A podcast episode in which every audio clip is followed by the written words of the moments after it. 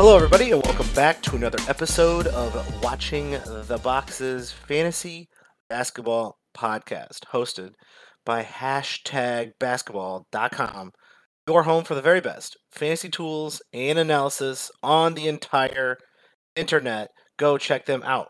Hashtag basketball.com. I'm your host, Mike Catron, and joining me, as always, is the one, the only Tyler P. Watts. What's up, Tyler? Michael, how are you this fine, fine day? It's I'm doing great. It's the holiday season. I'm in the spirit. Merry Christmas. Happy New Year, Tyler, and to all the listeners. Um it's it's almost the casuals uh opening day coming up here on Christmas Day. Yeah, for sure. Um, it should be a really fun slate again. Um, it is a very long day of basketball if you partake in all of it, but a very fun day, and obviously the day where people start actually paying attention. Yeah, I do. I do. Par- I partake in the whole thing. I wake up, put on my TV, I watch every game, even the blowouts. Um, I might be doing something else during the blowouts, but it is certainly one of my uh, favorite days of the year as an NBA fan. But as a fantasy basketball, you know, podcast slash analyst slash uh, just player, it's week ten, and if you're in a, in a head-to-head playoff league, we're like almost, if not at the halfway point of the season. Yeah, for sure. And if you cut out those last couple weeks, you're probably uh, more than halfway to your playoffs, right? Like your playoffs start in week 18, week 19. Some people even start their playoffs in 16 or 17. Like you're getting close before you know it. Yeah, and I think man, starting your playoffs in, in February, early February, the first week of February, that's that's that feels a little too early. I once again will say it. I said it before. I'll say it again. Roto is the my favorite way to play. Um, you should play however, whatever your favorite way to play is. You should play it that way. But I, I, as always, will suggest playing in a Roto league because it is absolutely start to finish. Even the last day of the season matters, and everyone's in the same boat with their players falling out of place. But you're not worried about a head-to-head matchup in the playoffs with your guy sitting, Giannis not playing, or Dame out, or LeBron sitting, whatever. Everyone is scrambling to figure their own roto rankings out as the season progresses. Every week of the season is important. Every day of the season is important. And I've seen, I literally have seen this is this is a true story. One of our leagues was won on the final day of the final game of the New York Knicks. Obi Toppin took a turn of meaningless turnaround insane three pointer for no reason whatsoever because the game was already out of hand at the end of the game. If it goes in, uh, the guy in second would move to first on, I believe, field goal percentage, and it went in. A guy lost a league because of Obi Toppin's turnaround, insane, horribly shot turnaround three. That's how exciting Roto can be. Yeah, and we talk about this all the time, right? There's just like a lot of different layers to it that most people um it's hard to get into, but once you do get into it, it can be a lot of fun. Oh yeah, it's it's amazing. But I mean, a uh, majority of the people play head to head, and I think right now you should know whether or not you are headed for the playoffs or not. And I would say, quite frankly, Tyler, if you aren't sure your team is going to make the playoffs, then your team is not making the playoffs. That's how you should approach it. You should approach it that your team's not making the playoffs right now.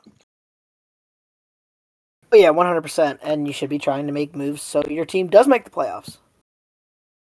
Yes, absolutely. And there, I mean, there's still a lot going on right now.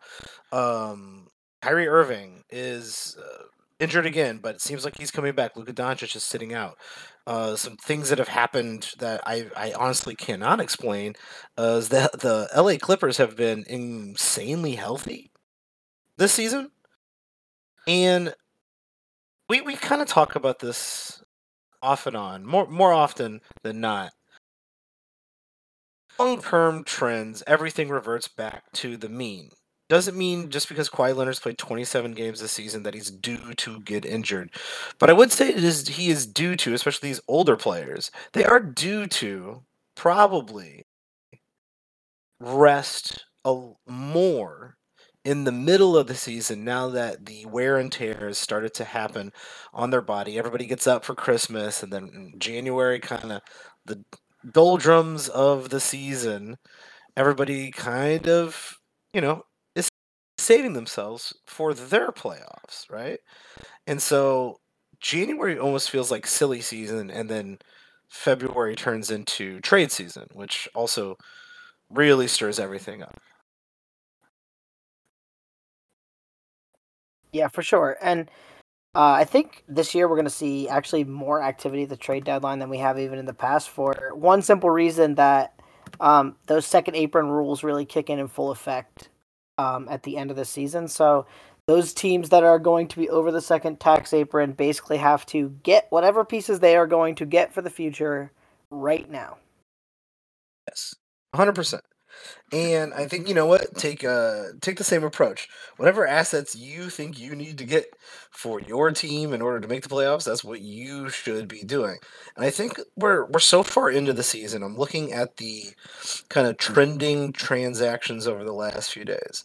I feel like we're since we're not in silly season yet, the waiver wire and the and the trending transactions that you see on Yahoo none of the names that I you see here stand out as anything other than people making decisions about who to stream, when to stream, um, and you know,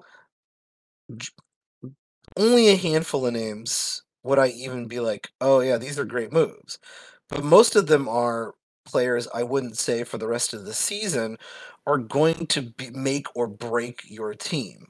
They might make or break your week, but that's the kind of scrap um, scrapping that you got to do at this point in the season because the waiver wire has been cleaned out. Anybody who's got potential, I think uh, Coulibaly in uh, in um, Washington, right? If he's he's got some like upside potential, right? I, I I can't find him in any really any league that I'm in. He people are already like, hey, I'm willing to take the long term view on that guy. Yeah, and smartly so, right? Like the Wizards are bad and they're only getting worse. Like they're not going to be competing for anything this year, so they are going to play their young guys at the end of the season. And Coulibaly is their uh, Coulibaly may be the only player on their current roster who is still on the roster for their next team that makes the playoffs. Yes, because he does seem like he's pretty good. I, I I can't say that he's even going to be ready to be good, even in a fantasy perspective. Though you know the the the projection of his what he could do with steals and blocks, etc. Right, is really good. It, it, it, he looks like he could be a very quality fantasy player, but does he turn into that quality fantasy player this season? Even if the Wizards, who are one of the worst teams, in the league just go, yeah, let's just throw him out there for like 35, 36 minutes a night. Let's just let him let him ride, see what happens. Even with that opportunity, it's really not a guarantee that he becomes like a top 75 player. He's got the skill to do it, but I I don't know if that's in the cards this season. So like that that's the kind of players you're talking about left either on the waiver wire or not even on the waiver wire. Yeah, and I think that just goes to a lot of people like looking more forward and also just like the amount of information that's out there, right? Like it's harder to play the waiver wire now because everyone's tuned in and everyone follows, you know, good people on Twitter and they know who to pick up and when. Oh, 100%. So like, you know, I, I do think you should if you want to scrap, you want to scrap well, you should be paying attention to really minute things. Like when Wemby sits, Zach Collins goes off. When um what's why what, completely Kristaps Porzingis there, that's the name I'm looking for. I was like, who's that guy? He's really tall, he's white, he gets injured a lot. He's in Boston. When Chris Kristaps Porzingis doesn't play, out they let Al Horford go.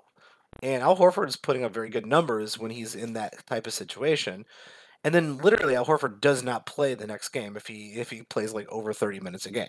So it's like you almost have to be paying attention at even a a day by day level in order to make those small advantages. Um, one of the questions I have for you, Tyler, is potentially right. Um, Jalen Jalen Johnson. Why does that sound wrong? Atlanta Hawks. That's right. It's Jalen Johnson. Yeah, Jalen Johnson does sound like he is um, potentially being uh, uh, has had a positive uh, evaluation. Uh, it does seem like he might his his return is semi imminent. Um, I hope anyway because I have him on my team. Hunter um, has been kind of the I would say the DeAndre Hunter's probably had like the best return on value with Jalen Johnson out. Looking at those two players, both fantasy relevant, obviously Jalen Johnson ranked in the top 50 when he was playing in t- over uh, only 30 minutes a game, right? Rest of the season, if if, if Jalen Johnson's on your waiver wire, I think you have to pick him up. But rest of the season, are is that rotation in Atlanta, uh, especially with the fact that Bogdan Bogdanovic is also um, playing fairly well, and they still haven't figured out when they want to use Okongwu. Is that rotation going to be, um, I guess, a positive thing for someone like Jalen Johnson, or is this going to be like a, a timeshare that ruins everybody's lives? Um, I think Jalen Johnson was breaking out right before his injury. I think he's playing 29 and a half minutes a game for the season.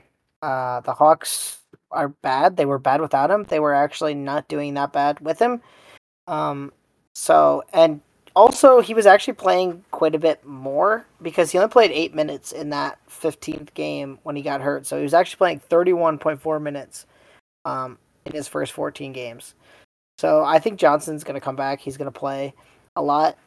Um, as for the Hawks rotation for the whole season, at some point Atlanta's got to shake things up, right? Like they keep thinking they're going to be good and they keep thinking they're going to repeat that conference finals run they made what like 3 years ago now and somehow they just keep getting worse. So um, I would not be surprised to see the Hawks make a move at the deadline. What move, I don't know, but I think Jalen Johnson is definitely uh, a piece of their future core. I mean, the 22 year old uh, was playing really well before he got hurt, and I would expect him to play at a similar level when he returns. Yeah, he seems like he has kind of that uh that full tool set. The block, the steal, um, the three. I wish those threes would obviously go up. Um, one three a game isn't in today's NBA and especially fantasy. It's not that great, but his percentages are uh, his his field goal percentage is good. His free throw percentage not so much. But a block and a steal, seven rebounds, fourteen points that's something you can be like at, at that age, especially 22. You can go, hey, there's something here, long term wise. This really could pan out. Unlike Coulibaly or some of these other really young players, I, I think you, you are seeing Jalen Johnson turn the corner, while those other guys, when they turn the corner, might be next month, might be next year, not really sure. So I, you know, I definitely put priority on Jalen Johnson, but I think you you're dead on. Atlanta feels like one of those teams that's got to figure out um, what they're going to do for the future, which makes them a prime trade candidate.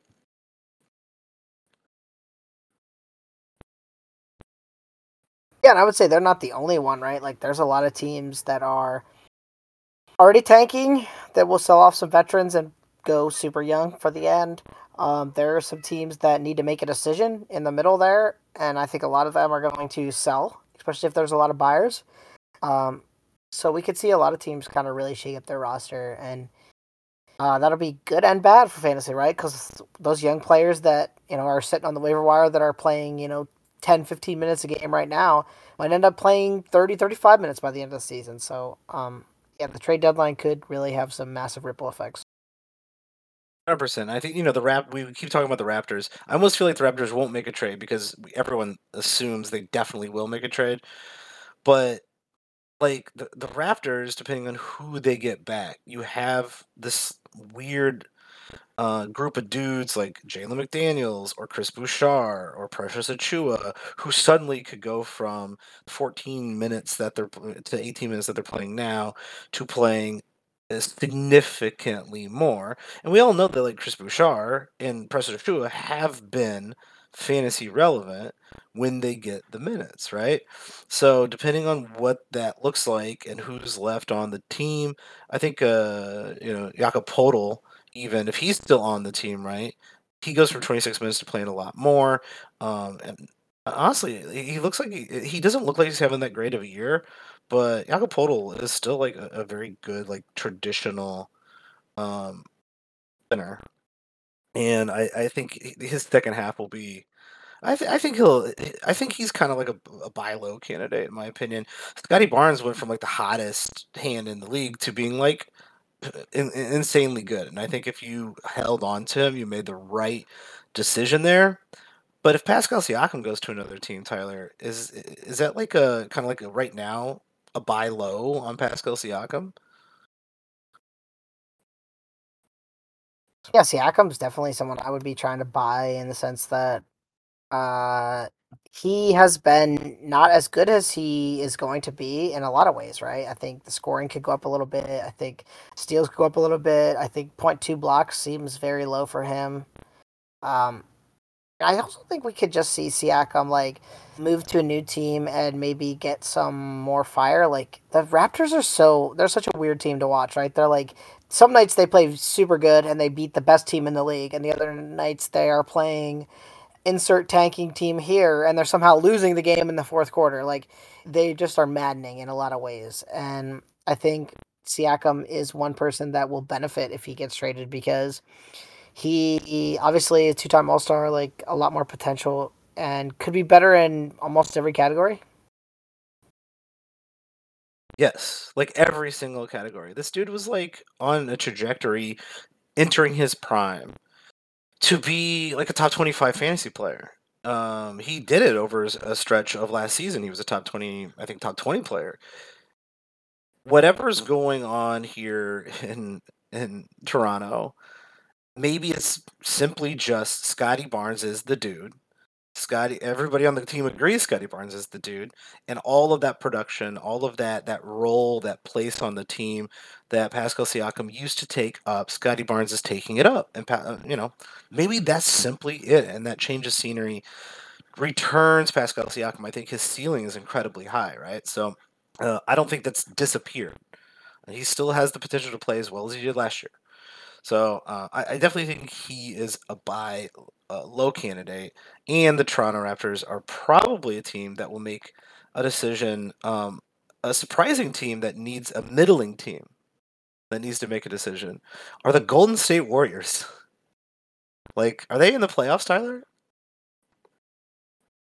Uh, right now they're not. That's for certain. Um, the the weird part about the Warriors is like they pay you know they're paying this crazy luxury tax bill to keep that team together and they're just not very good. And obviously they have a big decision on what to do with Klay Thompson who has been you know uh, a key piece of their dynasty right? Um, do they keep Klay Thompson? Are they willing to pay him 30 plus million next season? They shouldn't be if not for the Klay we're seeing right now Yes. Um, so does does that f- force them to make a trade at some point? They also have Chris Paul's semi-expiring contract. He has like no money guaranteed for next season. Uh, that they could use. I mean, that's a thirty million dollar contract. Like they could trade that for a big piece. Yeah, and I think, quite frankly, if you have Steph Curry, you could win any night. Granted, in a seven-game series, if your team is just Steph Curry, chances are there's a way. To, I mean, teams have figured that out when they were at their prime, so they certainly could figure out where a team is not that good around Steph Curry. They can figure out how to stop Steph Curry in seven games. So they are either going to go all in or go young, and I, I, I don't think they will go young because I don't think Kerr and the front office. I don't think that's how they want to proceed. If you have a prime year of Steph Curry, you try to win a championship. Period. Like that's it's, it's not like he's ever going to get any younger, right? But there is uh, over the last few days, um, Trayce Jackson uh, Davis has had a couple kind of impressive um, short spurts. Um, played 28 minutes, the most minutes he's ever played, against Boston. 10 13, three blocks with an assist. What's what's your take on uh, Trayce uh, Jackson Davis? Like it feels, it feels like there's something there, but I also know that the Golden State Warriors almost never play a guy like this.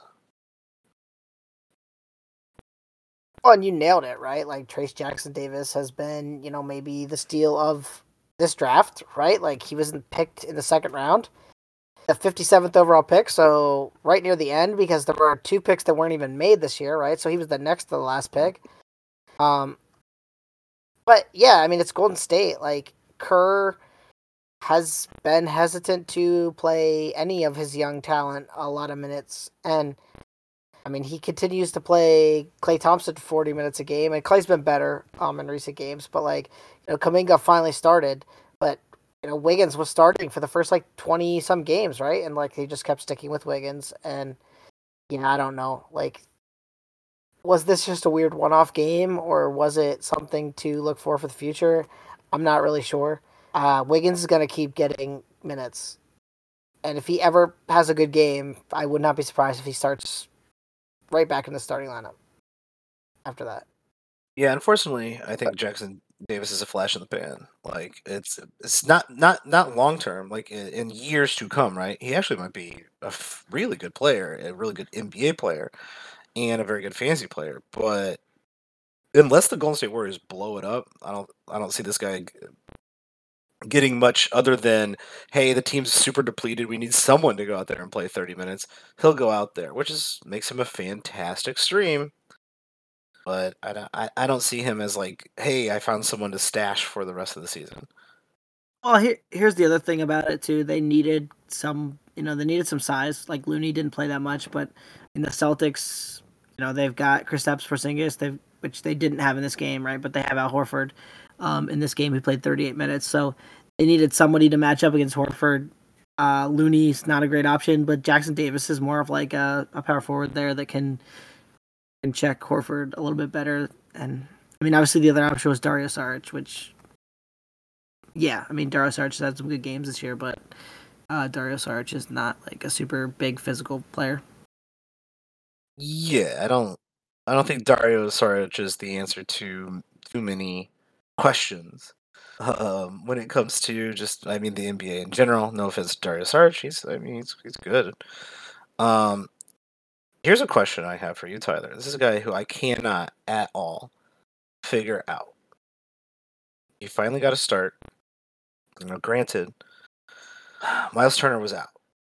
So Indiana allegedly, according to the people, according to the fans, according to the experts, best bench in the league. Isaiah Jackson is 21 years old still. Still only 21 years old. In his per minutes, his, his per 36 looks very, very welcoming. He finally got those. I mean, he started and still only played 24 minutes, right? Which is, and he wasn't in foul trouble, so it was, still kind of silly. But Isaiah Jackson has the ability to get solid rebounds, blocks, steals, um, and pretty decent points. Is this player? I, the thing is, I can't decide when to ever pick him up to stream and I certainly don't know in the long term if his role is anything but guy they sometimes play and leave in if he's playing well, which you cannot predict at all. Uh, yeah, I mean that's what he's gonna be, just in the sense that he averages 2.9 fouls in 14.8 minutes a game. So Ooh. that's three fouls in 15 minutes. So he would literally foul out in every game if he played 30 minutes a night. Let him. You know what um, I say? Let him fall out. Let him, let it let it happen. That's part of the game. That's thing one. Uh, thing two is just it's Rick Carlisle. He's you know a little finicky with his rotations, and he likes to uh, kind of script things out. At least he did when he was in Dallas, and I'm pretty sure he's sticking with that in Indiana.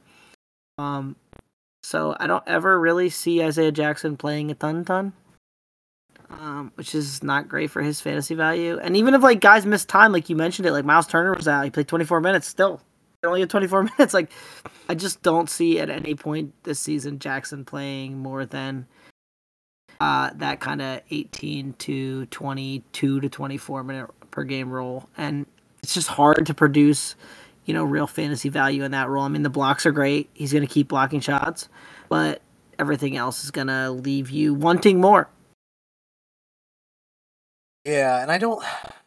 Maybe it's a personal preference. I don't like to play that game. I don't like to play the game. Hey, if I leave this guy in, on average, he will produce solid stats. I don't I don't like to do that, especially with a bench guy, right? Like he's not worth a starting spot. So I'm guessing what game he will be a great streamer for, which is impossible to guess. I don't want I don't like playing that game unless I'm absolutely desperate and it's the last resort. Um, if this works out, I win the week or lose the week. If it doesn't, I'm okay to play it then, but I'm not I'm I'm gonna do everything I can to not have to make that decision with the with these weird streaky guys who don't have any sort of consistent rotation, consistent uh, production, and even just like a role like that makes sense on a night to night basis on on a team. I just I, I, just can't do it. Uh, it's too stressful. It pisses me off too much when it doesn't work obviously it's great. It's like gambling. Like when you win, it's great, and when you lose, you don't. I don't. I don't want to. I don't want to be all pissed off that that I lost the week because Isaiah uh, played like you know four minutes and fouled out somehow. Uh, yeah, I can understand that, right? And that's kind of how I stream it too. Is like I want someone that I know is going to do something.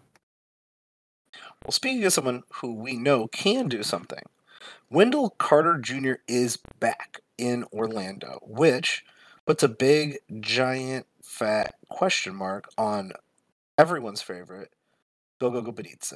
Goga Bitadze, who has the best name in the NBA. Honestly, Goga is, was it like is a, is a standard league player while uh, Wendell Carter Jr. was out. Some really nice games, some four block games. Uh, uh, you know, some you know the points. He's not really like a giant scorer, but the dude has been starting since the beginning of November, and um, he he did not play against Miami.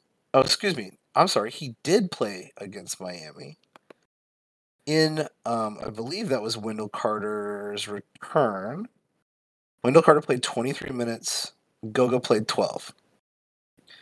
And tonight, Goga is not playing, and I don't know if that is a coach's decision not play and um, Wendell Carter only played 21 minutes, while Mo Wagner went off 21, 8, 2, 1 steal, 1 block. Tyler, I bring all this up because we got ourselves a little rotation battle here in the end of December.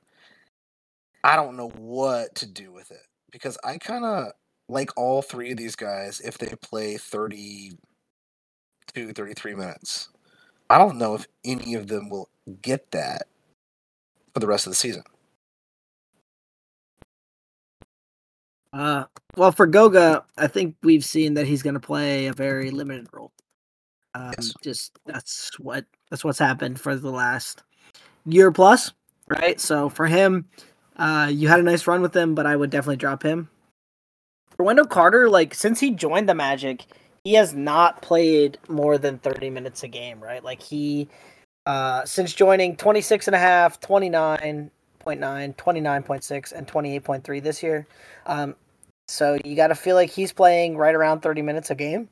Um and he's going to be their starter when he's healthy and you know what Wendell Carter is at this point, right? Like he's a, a big man that doesn't really block a lot of shots, but he's going to get you like 15 points and eight rebounds, uh, which is nice right? That part of it's nice. Um, Mo Wagner, he's going to be a bench option for them, and when he gets hot, they're going to leave him in. But I don't really think you want to own him either in fantasy. So I think Wendell Carter is the guy that you want, and you got to know what you're buying if you're going to trade for Wendell Carter because. I mean, he's a big man that does some stuff, but he's not. I mean, he has not averaged more than 0.8 blocks since his rookie season in 2019. So, yeah, and he. I mean, he's he's fine. He's just kind of boring. Like his ceiling is 15 and 10, you know, like half a steal, half a block. If he could approach three assists, that'd be great, like he did a couple seasons ago in Orlando. But Do I see that happening? I don't. Uh, no, not really. Especially since the team is very different than it was two uh, seasons ago. They don't need him to score 15 points a game, and I, I just find it kind of wild that like Goga is like really good fantasy, and now he's going to be like a 13 minute two block somehow still get two blocks guy. And Mo Wagner is has puts up crazy lines, but then he just doesn't play at all. So, like, I, th- I agree with you. Consistency wise, Wendell Carter Jr. is going to play every single night. Probably approach uh, once he's back, uh, fully healthy, etc. Probably approaching that 28, 29, 30 minutes that he's always kind of played on this team. But his role behind Franz, behind Paolo, behind Cole Anthony, shit. I mean, Jonathan Isaac's even there. Like, he, he's he's not being looked to to do anything other than get some rebounds and play some defense. And to me, that I don't know if he's a standard league uh, relevant player for the rest of the season. Yeah, sorry, I got caught up looking at a stat. You want to hear a crazy stat? I'll give you a crazy Yes. stat. What I think is a crazy stat about the match. Let's hear it. So Goga started how many games? Do you know the answer to this question? Um, like all of all of November, so and most up until recently, most of December. So I'm gonna say fifteen games. Twenty straight. Ooh. You know Okay. how many times that when he was on the court, the Magic were outscored by more than one point. Ooh, I have a feeling it's not good news. I, I'm gonna say twice, or no, twice that they weren't outscored, right? Yeah, so they, they he was a negative one, pl- like plus minus or better. In how many games? Oh, um, twice. Uh, no, it actually went the other way. He was a Oh. negative plus minus or better in all but two games, so 18 out of the 20. wow. Okay. So the Magic Hmm. were good with him on the floor in a Well, pretty yeah, they- got a great record. sample size. So, uh, for all the hate that he gets, like, oh, you know, he's just doing this. Now, his production is somewhat inconsistent, right? Like, you see some games with three rebounds and a bunch of games with like eight plus rebounds. Um, so that part of it could be maddening for the Magic, but like at the same time, they were good with him. And so, is Wendell Carter a better player? Yeah. But should Goga probably get some minutes as a backup center? I think he should. Absolutely, 100% he should. I just don't know if they do. And may, maybe, maybe Wendell Carter comes out there, they start losing games. They're like, hey, what was actually working for us? And you start seeing Goga working his way back in. I'd rather, quite frankly, because of the, the blocks, would rather take a chance on Goga being like coming back into that rotation. If I if I could choose one, right? Middling Wendell Carter Jr. or the chance that and I had unlimited resources, I had a bench spot, I was in first place, I don't care about trying to make the playoffs right now. I'd rather take a chance on Goga coming back into favor versus like riding Wendell Carter Jr. out for the rest of the season. It's just a higher ceiling. Oh, for sure. I mean, Carter Jr. in his now he's not played six games, but per game value, what is Carter Jr. ranked this season? Do you want to guess? Mm, uh, like 200. 292nd.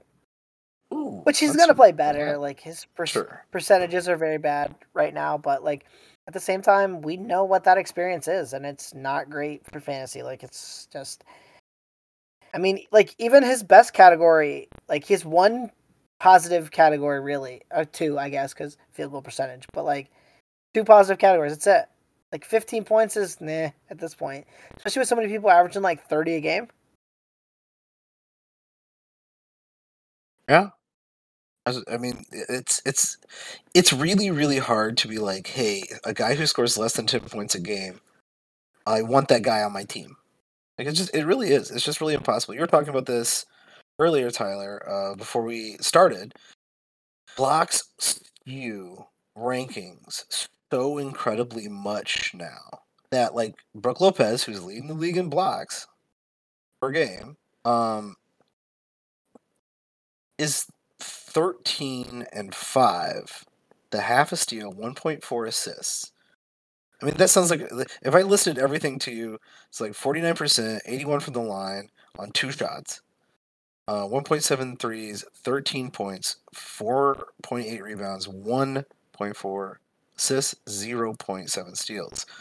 That doesn't sound like a really good player at all. That sounds like a middling player. 3.1 blocks, he's the 32nd ranked player in the league. Yeah, and that's what's crazy is he's like bang average in like every other category except for assists, where he's below average, and yet Yeah. the three point one blocks make him thirty seventh. Like it's insane. This that's per game value. Like that's not totals. Like you can't say like, oh well, Brook Lopez played more games than everybody else because he has, but this doesn't factor that in, right? Like twenty seven games is a lot. That's more than most other players, but at the same time, we're not factoring that in. Um, and that's why I tried to explain at the beginning of the season. Like, I don't really look at blocks the same way. Like, once you're over like 1.8, I'm just kind of saying like, oh, you're really good at blocks, but I'm not valuing in that extra like block because at some point, like, I get too many blocks and then I'm winning the category every week by 15, but it's not really helping me that much because I'm losing other categories. I think a lot of Like, guys. if you forget- have Brook, yeah, Oh, keep going. go ahead. I was gonna say a lot. No, If a lot of Brook Lopez- guys who we talked about, Isaiah Jackson, Goga Bitadze, they're kind of known in the rankings because of their blocks. Yeah, and like if you have guys like Nick Claxton and Brook Lopez, and I mean Jaren Jackson really scores, right? But like those types, uh, Daniel Gafford, right? If you have Daniel Gafford, Nick Claxton, and Brook Lopez, you have three top fifty-five players. But are you winning any other category other than rebounds, blocks, and field goal percentage? Yeah, this becomes a much different strategy if you're in, let's say, a roto league, right? Where you could go get Danny Gafford, Zubac, Isaiah Jackson, uh, and just kind of run them over a course of, you know, three weeks, four weeks, maybe a month, and start building your block category up and get those points up but it's a huge detriment to all of those quality games missed when it comes to all the other statistics. You know, is Nick Claxton really a top 50 player? 11 and 9, less than a half a steal, 1.4 assists, no three pointers? Is that a top 50 player? No. Well, um, so I will read you the rankings of those players if you take blocks out. You ready for this? Let me hear it. Brook Lopez, where do you think he's ranked? Um, No block. Probably, probably like 110. 130th. So Okay. barely standard league relevant. Nick Claxton, 132. And Daniel Oh. Gafford, 126. So that's what I'm saying. Like, if you take blocks, just blocks, so that that still counts their field goal percentage and the rebounds. Like, all those guys are barely standard league relevant, and that's why, like, I, to me right now, the best strategy in fantasy basketball is punt blocks because all those guys are getting artificially inflated and going like super high, and they're really not giving you any value other than blocks. I think that's exactly why players that are with, with if you punt if you kind of get rid of those blocks out of the um out of out of your rankings, right? But are still ranked really well. Like you know, Chet Holmgren is forty third when it comes because his percentages are fantastic without blocks. Uh, Scottie Barnes is uh still twenty second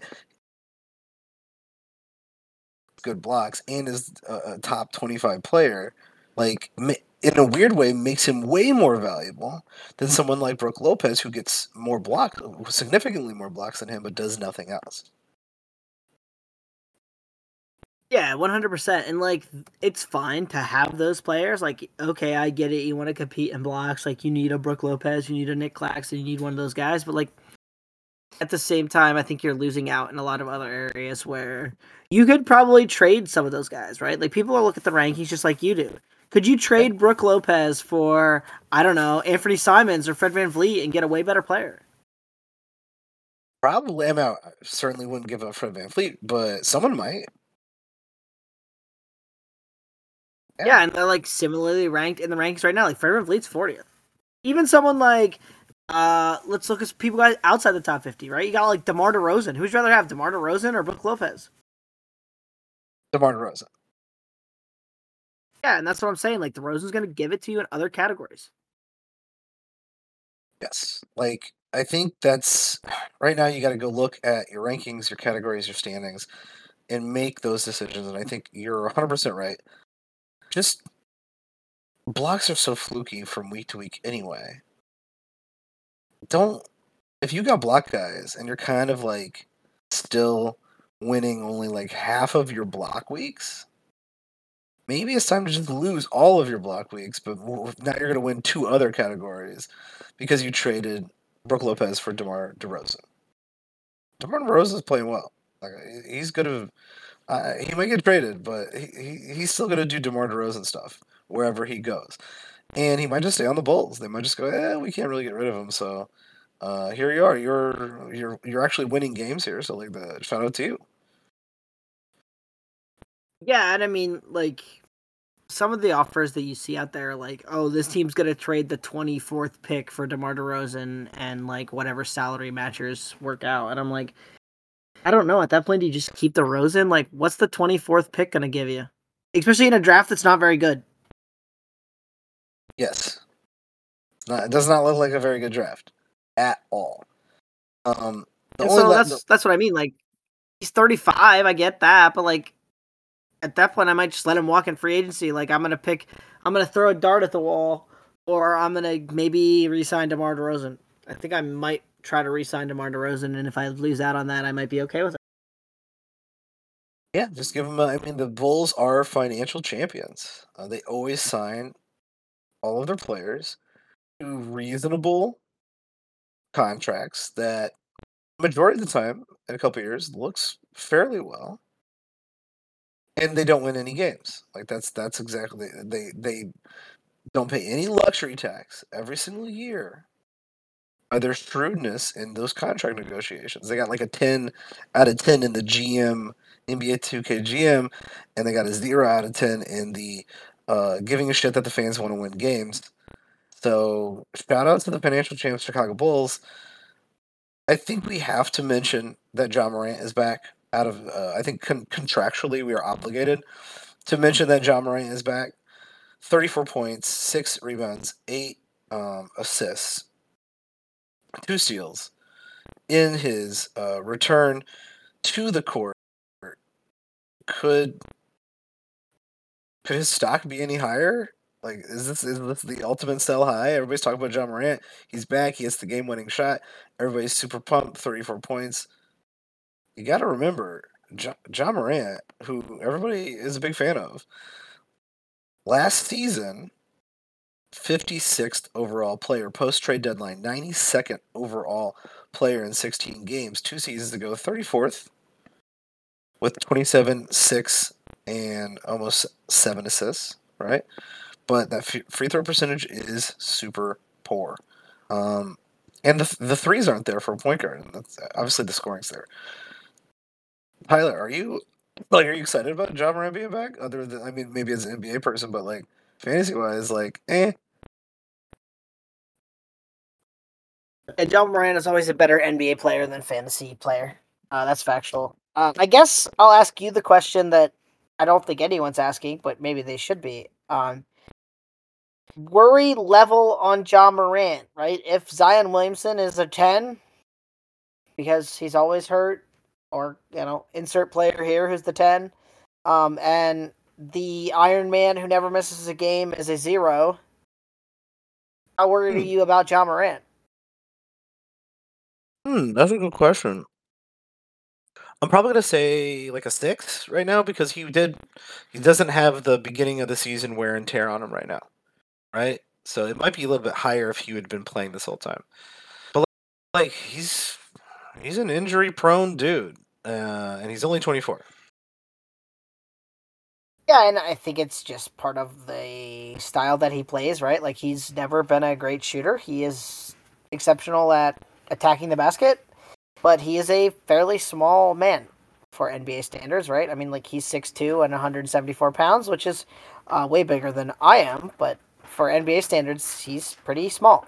And so he plays crazy. he plays out of it. Right. Yeah. He plays out of his mind. He plays above the rim, and like it's fun. It's great to watch. So Derrick Rose was great to watch when he was healthy. Yeah, and so I don't know. I guess I'm excited about Ja Morant in the sense that it's good for the NBA that he's on the court. Um, sure. But you have the injury factor and the I don't know what well, the reason he got suspended factor, like just not using his brain. Um, so I guess I'm a little bit worried about him going forward. If I have him on my team, I I would definitely float some offers out there and see what I could get. Like, I mean, he's the fourth ranked player after one game, which is great. If you could trade him for anyone in the top 35, I would do that.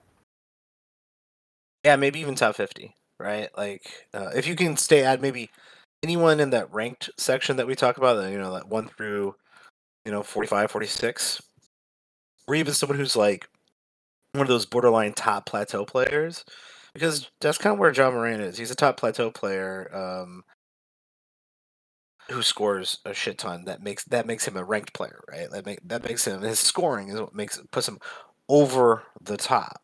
But like, I don't know. Darius Garland's injured right now, but should be back soon. Would you rather have Darius Garland the rest of the season or Ja Morant?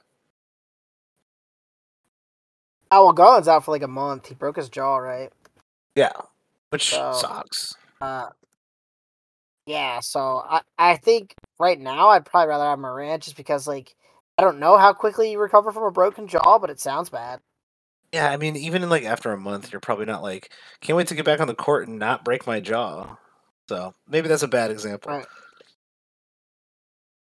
Uh, but I, I mean, I think the point is fair that like, I mean, John or yeah, Darius Garland would be inside my top thirty six if they were both healthy, and Ja Morant wouldn't be.